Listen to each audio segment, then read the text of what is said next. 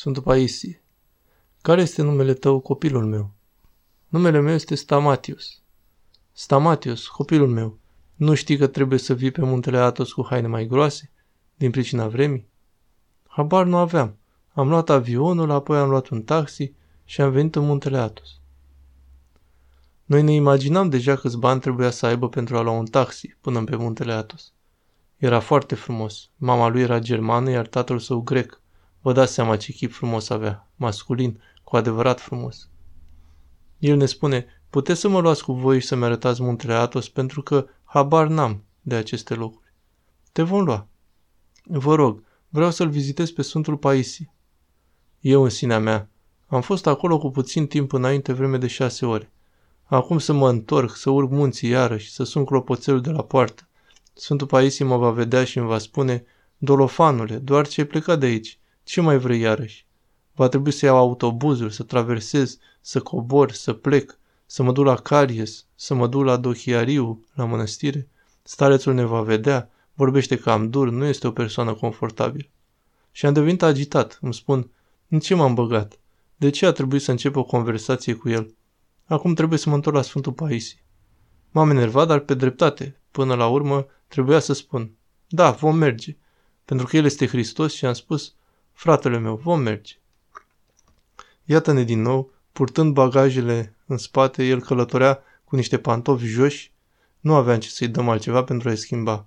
I-am făcut un toiac pentru a putea urca pe cărarea înghețată a muntelui. Este o urcare, mai întâi este o coborâre, dar apoi se urcă pentru a ajunge la chilia Sfântului Paisie. Sunăm clopoțelul și apare Părintele Paisie. Din moment ce era plouat și rezervorul era plin cu apă, el dorea să pompăm din nou apa pentru a curăța rezervorul. Bine ați venit, băieți, ne-a adus înăuntru.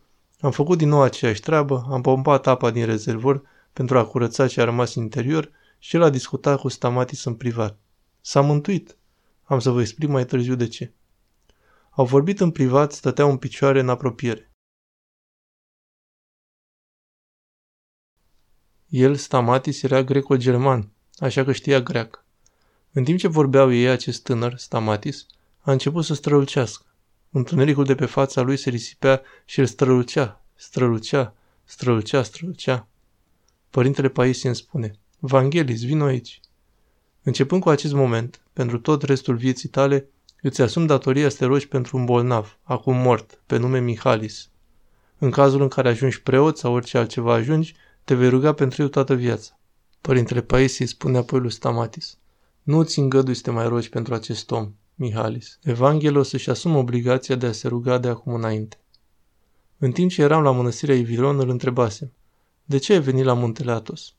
A murit un prieten și am venit la muntele Atos să mă rog pentru sufletul său, mi-a spus el. Sunt medic și mă ajută mintea, nu sunt prost. Dacă m-ai fi întrebat de ce vin la muntele Atos, eu aș fi răspuns, un prieten de-al meu a murit de leucemie și am venit să mă rog pentru el pe muntele Atos. Un prieten de-al meu a murit de cancer.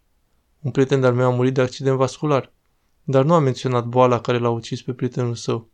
Și ca medic, mi-am dat seama că murise de SIDA. Mi-am dat seama imediat. După cum știți, în acel moment, SIDA era imediat corelată cu homosexualitate. Așa că nu am spus nimic, nu am spus nimic pentru că nu am vrut să-l întristăm. Înțelegeți? În timp ce ieșeam din chilia Sfântului Paisie, părintele Paisie îl ia în brațe așa, îi dă un imbold așa și îi spune Stamatios, nu te teme de nimic pentru că dacă ai reușit să mă păcălești ca să nu înțeleg nimic, apoi imaginează-ți cum vei păcăli și vămile văzduhului. Vă dați seama ce i-a spus? Era ca și când i-ar fi spus, aș fi văzut în mod normal patima ta, însă Dumnezeu a ascuns-o de la mine până când mi-ai spus tu despre ea. Nu am înțeles aceste lucruri în acel moment, doar asistam la ele, acum le explic în retrospectivă. Și el, Sfântul Paisie, a spus, copilul meu, nu te teme de nimic. I-a dat un imbold așa și i-a spus, te voi pomeni întotdeauna. Acum, ascultați cine a fost acest Stamatis și de ce a vizitat muntele Atos. Stamatis pentru mine este un sfânt. Îl pomenesc ca Stamatis călugărul. Stamatis a născut în Germania dintr-un tată care era grec, dar era un pic brutal. Mama care l-a crescut era germană și avea acest stil de instructor.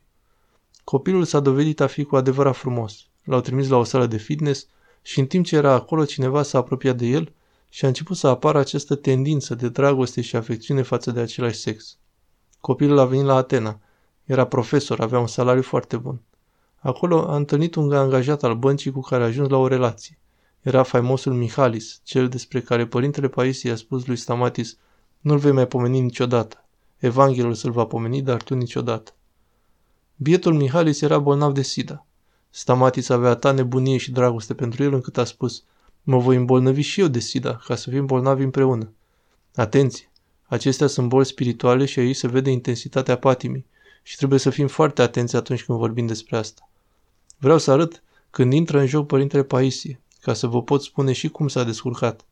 Stamatis s-a îmbolnăvit de leucemie. La vremea respectivă nu existau multe medicamente.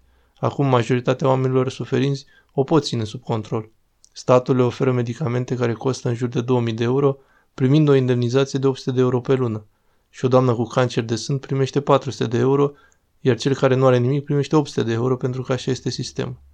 Lucrurile sunt exact așa cum vă spun. Am mers de la o extremă la alta. Bolnavul Mihali s-a intrat în spital. Părinții lui nu acceptau ca Stamatis să vină în vizită în camera lui. Totuși Stamatis aștepta cu ură nerăbdare în fața spitalului Sfântul Sava și primea informații despre starea lui Mihalis.